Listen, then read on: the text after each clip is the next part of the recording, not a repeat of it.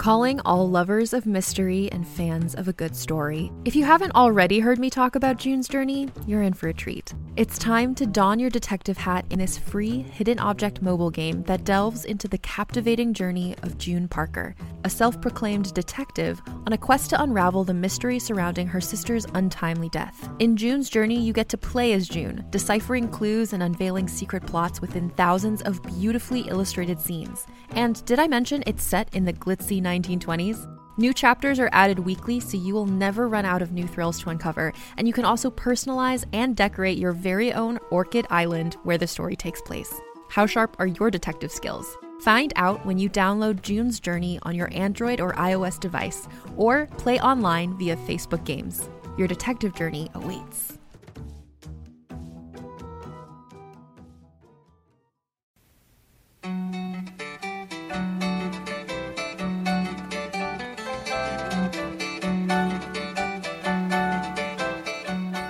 You are listening to episode 7 of Full Share, a trader's tale from the golden age of the solar clipper, written and read by Nathan Lowell. Chapter 12 Betrus Orbital, 2352, June 12. Breakfast woke me. Rather, the need for breakfast woke me. I'd gotten back to the ship early and took the opportunity to go for a long run in a much needed sauna. I didn't know which ship Cassandra was from, and I didn't really want to know. It killed me to see her hurting so much. I hoped I'd helped her, but I'd probably never find out. Pip was on the mess deck and grinned when he saw me coming. There you are, he called. I saw you more when you were an engineer. He started throwing together an omelet for me. I grinned. It was true. Well, if you weren't sneaking off the ship through the cargo lock all the time, I teased him. How'd the co-op do yesterday, and don't be so stingy with the mushrooms. Went well yesterday. I think they cleared a hundred creds anyway. I missed a final tally for the day, but it was well up there by afternoon. How are you holding up? It's nerve-wracking, I told him. I keep hoping against hope that something will break, but I have no idea what. There are a couple open berths with other companies out there now, but I can't see anybody in the crew going for any of them, and unless somebody leaves, we're full and I'm surplus. Well, you're still here now.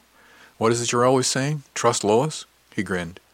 Oh, I do. There's stuff flying around behind the scenery here. I have no idea what, but there's stuff flying. So what are you up to today? he asked. Well, I need to get some sleep. I've got night watch tonight, and that 12 hours on the gangway was hard enough during the day. I can't imagine what it's going to be like at 0300 tomorrow morning. I'll make sure the urn's full for you. You remember where we keep the coffee if you have to make a pot, right? He teased.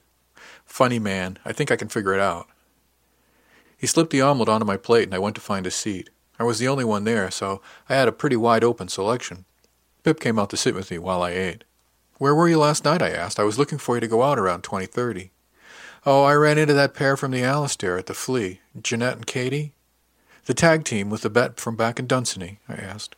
Yeah, he said with a grin, that's them. They wanted me to prove it wasn't a fluke. Tisk, I said, tough for you, all that performance pressure. I said it with a grin. Well, I take it as a compliment on my warm and sensitive nature, he said self-righteously, and I keep my fingernails clipped. I laughed. So how'd the boutique go? Very well. We sold about half of it already. Nothing to write home about in terms of profit, but we're broken even on the prints already and only half sold, so we're on track to double that. I'll go up this afternoon and see if I can find anything to buy. Well, he said, don't get too carried away. My mass allotment's only 50 kilos. Oh. I suddenly realized a further implication of my leaving. Pip and I had pooled mass allotments. If I were put ashore, then that pool would be dissolved. I shrugged. Trust Lois. It's all we can do at this point, he said. Well, that and be ready to jump at any opportunities that come our way. Didn't you jump on any last night? he asked with a leer. I met a nice lady and we went for a walk, I told him. Beyond that, a gentleman doesn't tell, I informed him primly. Well, I know that, you goof. That's why I asked you. we shared a laugh, but I refused to tell him any more. After breakfast, there wasn't much to do. It was too early for shopping, and I'd had my run the night before. I didn't really feel like studying anymore because I knew I had the night watch and wanted to keep that activity for when I needed something to entertain me, so I did what any self-respecting spacer would do, stripped down to boxers and ship tee and crawled back into my bunk. It felt horribly decadent, and I wondered if I really could go back to sleep.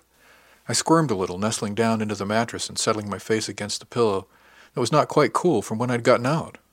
The silky stroke of the linen from the pillow reminded me of that smooth, cool, immaculately manicured hand against my face. as I dropped back out of reality and into sleep. Maybe it was the accumulated stress or maybe just sleep debt, but I drifted in and out, mostly out, until 1600. I had vague recollections of quiet conversations in the berthing area. I remembered when I made the decision not to get up for lunch. The bunk was just too comfortable, and I had some very interesting dreams going. It felt delicious, asleep but aware that I was asleep. The one image I carried back to consciousness was of a dolphin swimming in a dark sea, cresting and diving, up into a star-spackled night and down into the velvet deep, the water stroking sensuously across my skin. I woke myself trying to remember some phrase that my mother used to say. You don't need to be Ferlinghetti to figure that one out? No, that wasn't right, but it was close. Nice nap? Sally asked from her bunk across the way. You certainly look like you enjoyed it. There was a teasing lilt in her voice that made me look over to her and then back to where she was looking. Pervert, I told her with a laugh, and adjusted the tented covers so my waking condition wasn't waving in the air. Hey, she said with a grin, you put something that interesting up there, don't blame a girl for admiring. Another few ticks and I was going to start selling tickets. I know a few people would pay big money for that floor show. I chuckled and threw my pillow at her. There was something both intimate and innocent about the whole experience, a sense of big sister teasing little brother, something very Lois-like. I wondered if other ships had that, which of course was like a bucket of cold water down my back, as the realization that I might soon find out sluiced through me. I was able to clamber up out of my bunk without further embarrassment then. The chronometer said I had time for a run and a sauna to get pumped up for the night's watch, so I took advantage of it. I presented myself at 1745 and Fong grinned. Oh, you have no idea how glad I am to see you, he said. After the other day, I think I can guess, I told him with a chuckle. That chair isn't all that comfortable. They make them that way on purpose, he said. It helps keep you awake. No doubt, I replied. No doubt. We performed the requisite incantations to change the watch. Anything I need to know? I asked him. He shrugged. Miss Averill is the OD. Mr. Maxwell is still aboard. Mr. Von Ickes and the captain are both ashore. The captain will probably be back. How bad is the overnight? I asked, and he knew what I meant. I prefer it, he said. The entertainment value is high, and the blackmail opportunities are priceless, he said with a grin particularly for anybody coming back after 0200. He caught me with that, and I laughed aloud.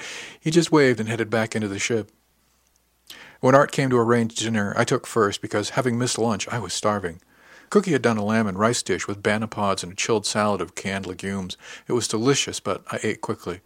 Pip was in the galley and waved, but didn't come out. I could see he was busily cleaning up and remembered too well the opportunity that an import mess afforded for getting off work a little early, even if you did have to stay aboard. Art was surprised to see me so soon. You're going to regret this, he said. It's a long night. I grinned. Well, I'll just pester my messenger all night. you wouldn't be the first one, he said ruefully. Seriously, though, just bit me when you want coffee. I'll bring it out. And a ticket disappeared into the ship, and I settled down to the cargoman training materials. I was scoring 95 on the messman exam. If I managed to stay with the ship, I'd be testing again in just a few days. If not, well, I could always test at the Union Hall. I sighed and settled down. Traffic in and out of the lock was pretty steady until about 2100 when it tapered off. At 2130 the captain came back aboard, accompanied by somebody I couldn't quite see, and I stood as she came into the lock and walked up to the desk. Good evening, Mr. Wang, she said with a smile. Would you log my guest aboard, please? My pleasure, Captain, I told her, and Cassandra stepped up to the station. Captain Cassandra Harrison, she announced, with a dancing light in her eyes, commanding the Samuel Slater. Thank you, Captain, I said to her, and hoped my smile wasn't showing beyond what was proper respect for able spacer to Captain. Captain Giggone took her by the elbow then, and they headed into the ship. Wait till you try this, Cass, she was saying. I got it on Neris, and it's just ambrosia. Around midnight, just as I was considering bipping Art to bring me another coffee, I heard them coming back. The giggling was charming, and I wondered just what that ambrosia had been. It certainly sounded like they'd enjoyed it. Mr. Wang, Captain Giggone said, please log Captain Harrison out. Of course, Captain. I said with a smile. Thank you, Ishmael, Captain Harrison said with a wink. They headed to the lock, and I keyed it open for them. It was a small space, and I wasn't trying to eavesdrop, but even over the noise of the opening lock, I heard the captain say softly, You seem so much better, Cass. I've been so worried about you. Cass smiled broadly at that, patting the captain's arm. She said, Thanks for being there for me all this time, Alice. I got a new mirror recently, and I think I'm finally ready to move on. They gave that woman-to-woman hug with cheek-kiss thing, the real one that only very good friends do, not the fake one that colleagues trade, before Captain Harrison headed off the lock. Next time you buy dinner, Captain Giggone called after her. Cassandra waved and called over her shoulder. Deal. before she stepped off the ship. Captain Giggone punched the close button and crossed her arms against the cold as she watched her guest leave. She looked thoughtful as she walked up to the station, and I remained standing as she approached. I expected her to walk right by, but she stopped and looked at me oddly without speaking for as much as two ticks. Finally, she spoke very softly. Cass Harrison was my roommate at the academy. I've been very worried about her for the last couple of Stanyers. Her husband left her for some orbital chippy, and she was devastated. She wasn't looking at me then, but more inwards, as if telling herself a story. I talked to her when we first docked, and she was, if anything, worse than ever. That was two days ago. She did look at me then. Did she seem like a woman on the edge of breakdown to you, Mr. Wang? she asked. I'm sure it's not my place to say, Captain, but no, I said. She seemed, if you'll pardon my saying so, magnificent. An excellent word, Mr. Wang, she said with a considering smile. Magnificent, yes. She looked at me at the corner of her eye then, and I was afraid of what she was about to say next, but she only asked softly, You wouldn't know how she knew your first name, would you, Mr. Wang?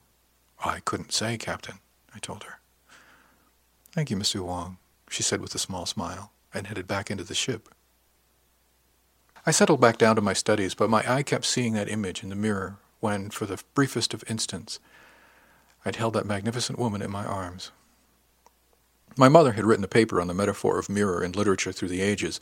She published it in one of the scholarly journals. The thrust of it had been how the mirror symbolized magic. I couldn't help but think maybe she'd missed the mark slightly with her emphasis on symbolism. Watch was pretty much a non-event from that point forward, a circumstance for which I was grateful. One close brush with the high and powerful per day was my limit. I did find out what Fong had meant about the amusement factor, though, as well as the blackmail possibilities inherent in having to open the lock for returning crew who had been celebrating a bit too vigorously. For example, I learned that Roan Shaw had a delightful little honeybee tattoo that I'd never seen before. Given the number of saunas we'd shared, it made me see her in a whole new light. When she came to relieve me in the morning, looking a bit worn around the edges, but cheerful enough, she just said, Souvenir of Siren. She said it with a shrug and a grin that was definitely naughty. We chuckled, and she took the watch while I went to breakfast. When I went onto the mess deck, I found Cece just settling in with his omelet. Pip was looking a little tired, and I asked, Tag team from the Alastair again? as he was fixing my breakfast. Yeah, he said, they can be quite a handful, and he sighed. Geez, we better get underway soon before they kill you, I joked. He considered that for a moment, bouncing his spatula in one hand. But can you think of a better way to go? he asked with a grin. We both chuckled. Well, maybe old age, I suggested. He considered that for a moment longer before coming back with, okay, death by tag team at 140. Beat that. I just laughed and shook my head. I took my omelet over and sat with Cece. So, how's solo watch standing going? I asked. He grinned. You've stood that watch, he said. You know what it's like. He laid his head on his shoulder, closed his eyes, and made snoring sounds. Yeah, I chuckled. Now you know my secret for studying. You really passed the Spec 2 exam? he asked. I'm not doubting you, he added quickly. It's just a lot to grasp in a short time. Yeah, well, I started by studying Spec 1 stuff by accident. I got really stuck on it, was thrashing there for a month. By the time I discovered it, I'd almost worked through the entire Spec 1 curriculum. Dropping back to Spec 2 was actually easier. Why didn't you finish and go with Spec 1? Rill seems to think you should have. I shrugged. There was a lot of math in the Spec 1 science components.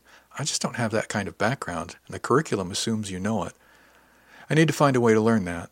And as soon as I said it, I remembered the advanced math curriculum on my portable and made a mental note to kick myself later for not thinking of it sooner. You learn pretty well on your own, then? he asked. Well, I seem to do okay. If I can read it and it's clear enough, I can usually get my head wrapped around it. I've always been that way, and it's paid off here. Yeah, he said, the handbook is good that way, at least at the lower levels. Sean Grishin came in for breakfast then and shot Cece a dirty look before he saw me sitting with him. He looked a little confused at that, but looked away and didn't look back. He collected some coffee and pastry and disappeared again. How are you adjusting to life on the Lois? I asked. He sighed. Oh, peachy. It's pleasant starting a new birth being hated. I ate in silence for a bit. I know it's not your fault, I said finally, but not everybody here sees the big picture. He shrugged and sighed again. That's probably it, but you have a lot of friends who seem to blame me for your not getting that Spec 3 berth. Sorry, I said. So why don't you bump somebody? he asked. I considered it for a long moment. I'd rather go ashore than hurt one of the crew by making them take my place. Doesn't that make you a bit of a martyr? he asked. I, I don't mean that unkindly, he added hurriedly. It Just seems like you have the rank, you earned the privilege. Everybody here has the same opportunity. Well, that's true, I said, but I have to look at myself in the mirror. I couldn't stand it if I booted somebody else. It's not their problem, and I don't see the value added to the universe if I just take my problem and pass it on. He shrugged. Well, that's the way the universe works, isn't it? he asked bitterly. I sighed. Some days it seems like that, I told him, but I'm hoping that it's just short-term karmic debt. He blinked at me. Do you always talk like that? he asked. Sometimes it's worse, I told him with a grin. Early childhood training. He had no idea what I was talking about, and I didn't want to explain, so I tried to distract him by asking, So, what were you doing on Betris that the company had you available? What? he asked, apparently having a bit of difficulty following the left turn in the conversation. You were on Betris. The company didn't fly you in special to take this job, right? I asked. Oh, yeah, right, he said. I was working environmental on the Matthew Boulton, on a loop from Dunsany out to Bardsey and back through Albemarle. One of her scrubbers had a water leak, and it was constantly dripping. The day before we were to pull out a Niall, I must have slipped on it. My relief found me out cold on the deck, and they took me to medical. Cracked my skull on the deck plates, apparently. I had a concussion. Skipper had to ground me. Yuck, I said. How long have you been here? Four months, he said with a grin. You don't seem too upset about being grounded for that long. Well, it was job related. They had to give me full pay and expenses.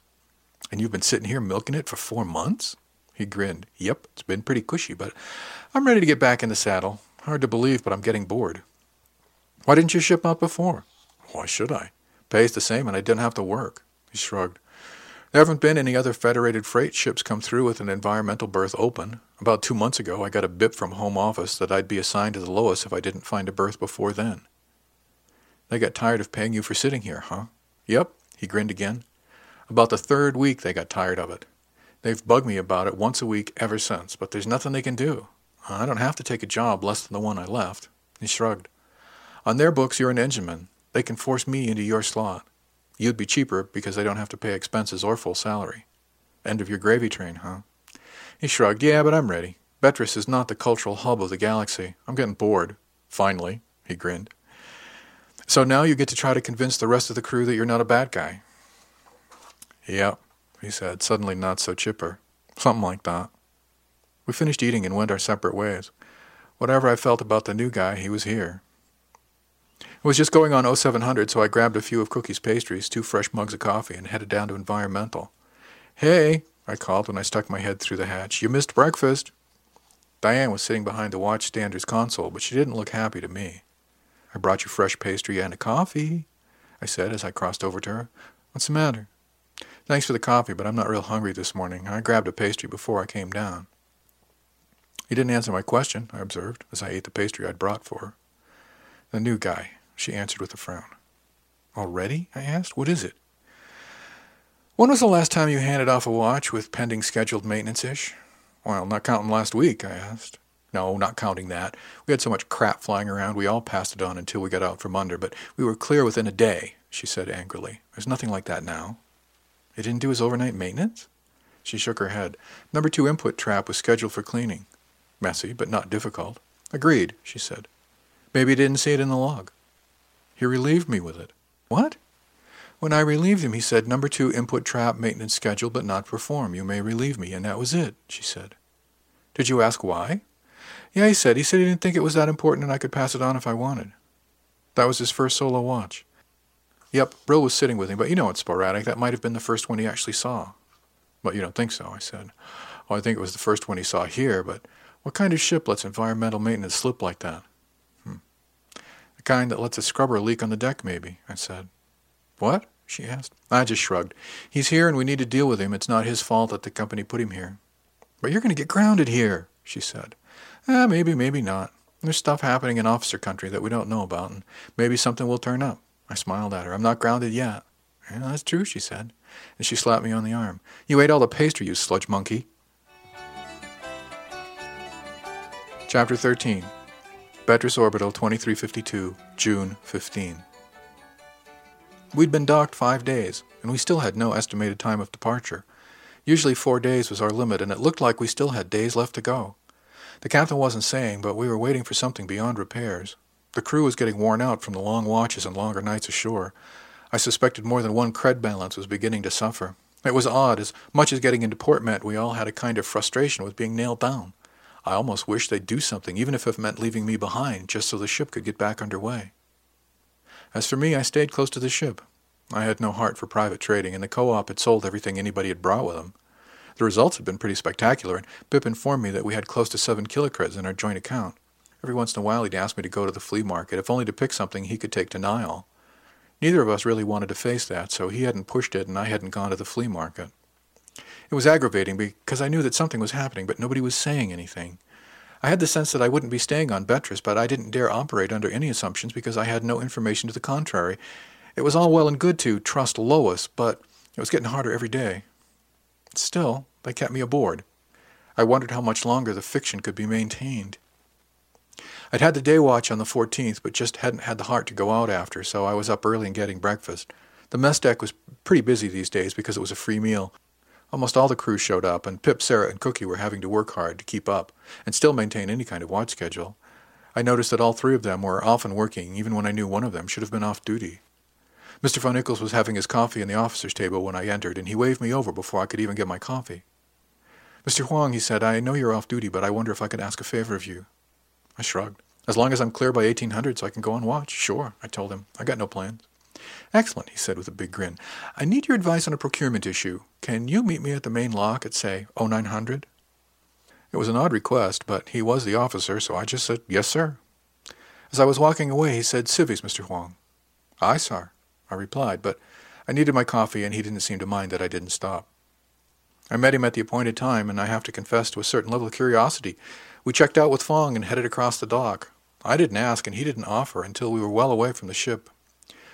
What do you know of EMP hardening, Ishmael? he asked. Not a lot, sir, I said. The usual method for small devices is a grounded shell that intercepts and bleeds off the charged particles, but I have no idea how we shield a whole ship. The ship is the shell. We keep a slight charge on the skin while underway. It's actually an artifact of the fields we use for the grav keel and sails. Then how did the EMP fry the network, sir? The very question, Ishmael, the very question, he said. How indeed? May I ask what we're procuring, sir? A portable computer, he said. I want your input on it. The spec should exceed the capacity of the one you brought aboard by at least a factor of two. You know the most about that machine, so you're the best one to advise me. I see, sir, I said, and I did. With my leaving the ship, the backup provided by my portable would be leaving with me. It was only prudent to replace it beforehand. Don't be too sure of that, he said quietly. I was curious, but I didn't ask. There were three separate vendors on the orbital, and we visited all of them. Mr. Von Ickes required me to interact with each vendor while he stayed in the background and listened. It took the rest of the morning to visit all of them and determine the precise configurations each could provide within the time frames we specified. Of course, our time frames were nebulous in the next couple of days, so it wasn't that easy for them to get a read on what we actually needed. After we were done, he took me to a coffee shop and we ordered a light lunch and got down to comparing. So what do you think, Ish? he asked. I pulled up the notes I'd made on my tablet and consulted them. The first place had some excellent equipment, but the differential in price, I'm not sure it was worth it. His integrated systems just didn't have the kind of oomph I'd expect from that price. The second place had consumer grade gear. Not junk, just not up to spec. If I'm going to put my neck on the block over it, I wouldn't trust that. Most of it wasn't as good as even the one I have. The third one had good gear, but nothing in the configuration we'd want to run a backup shipnet in the event of another toast up, I said. So none of them have the gear we need, he said. Not off the shelf, no, sir, I concluded. I hear a but, he said with a grin. Give. Well, the cases that first guy had were expensive, but they were really good. We're interested in armored machines, and he had three full machines he was trying to sell us. If we skipped the bells and whistles, his case and bear system would be a good starting point, I said as I munched my sandwich. The case we had on the second system he showed us in particular, that was excellent for what we're looking to do, hardened to mil spec with shock mounting and grounding. We need some of those bells and whistles you're dismissing, he said.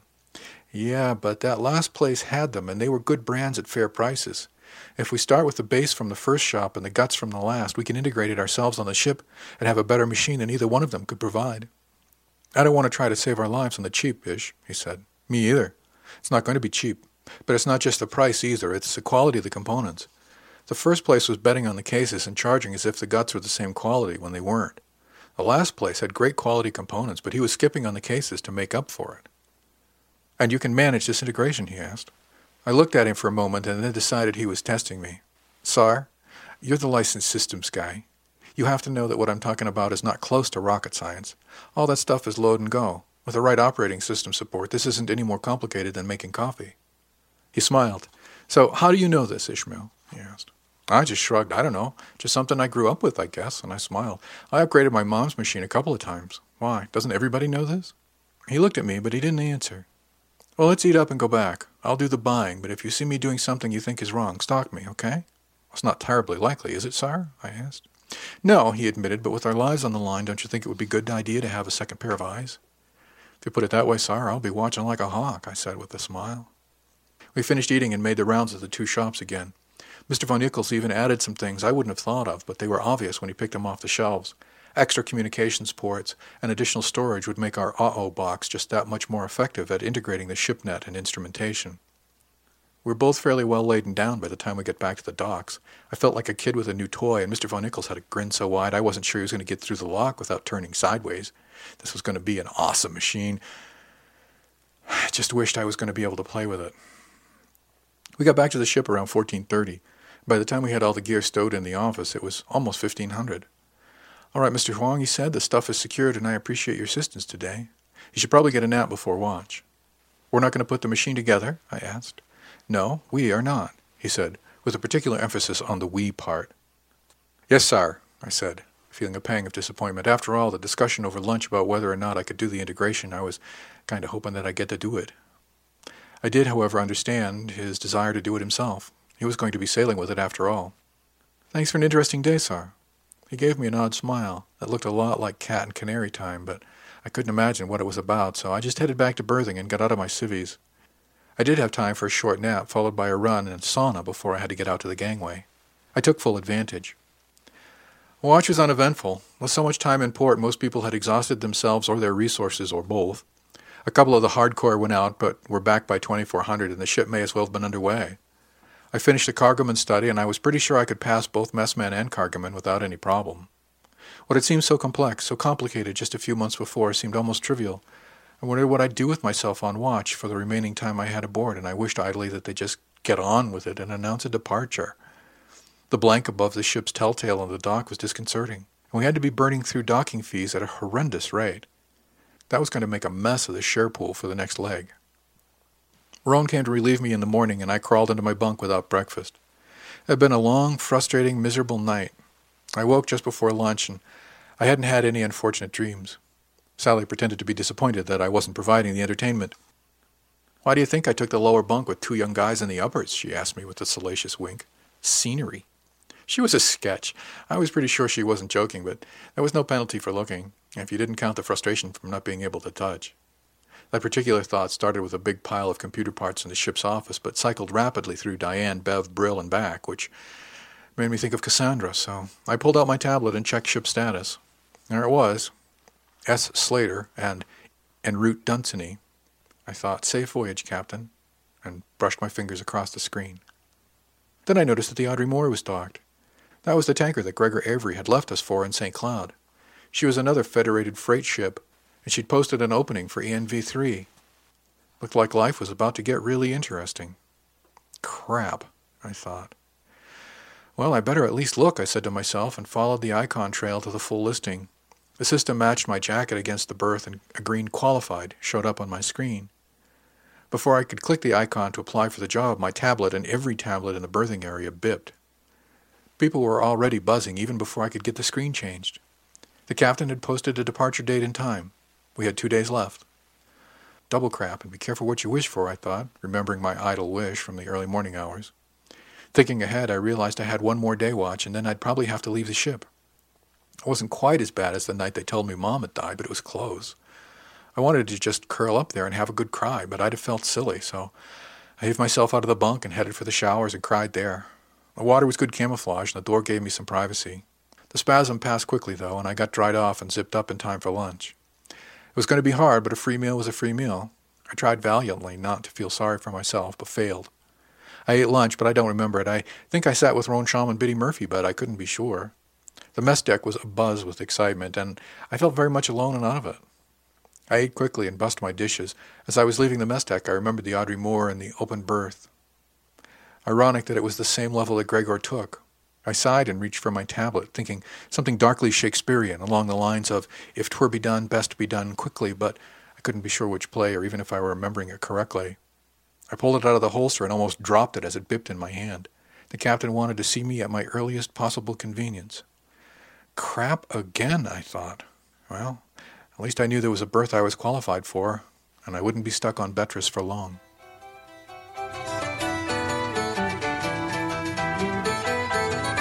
Thanks for listening to Full Share, a trader's tale from the golden age of the solar clipper. Music is from the Fox Hunters, an Irish slipjig originally recorded in 1984 by James Curran and available on the Internet Archive at www.archive.org. This has been a presentation from Durandus, offered under a Creative Commons Attribution Non-Commercial No Derivatives 2.5 license. For website and more information on the Golden Age, visit www.durandus.org/golden.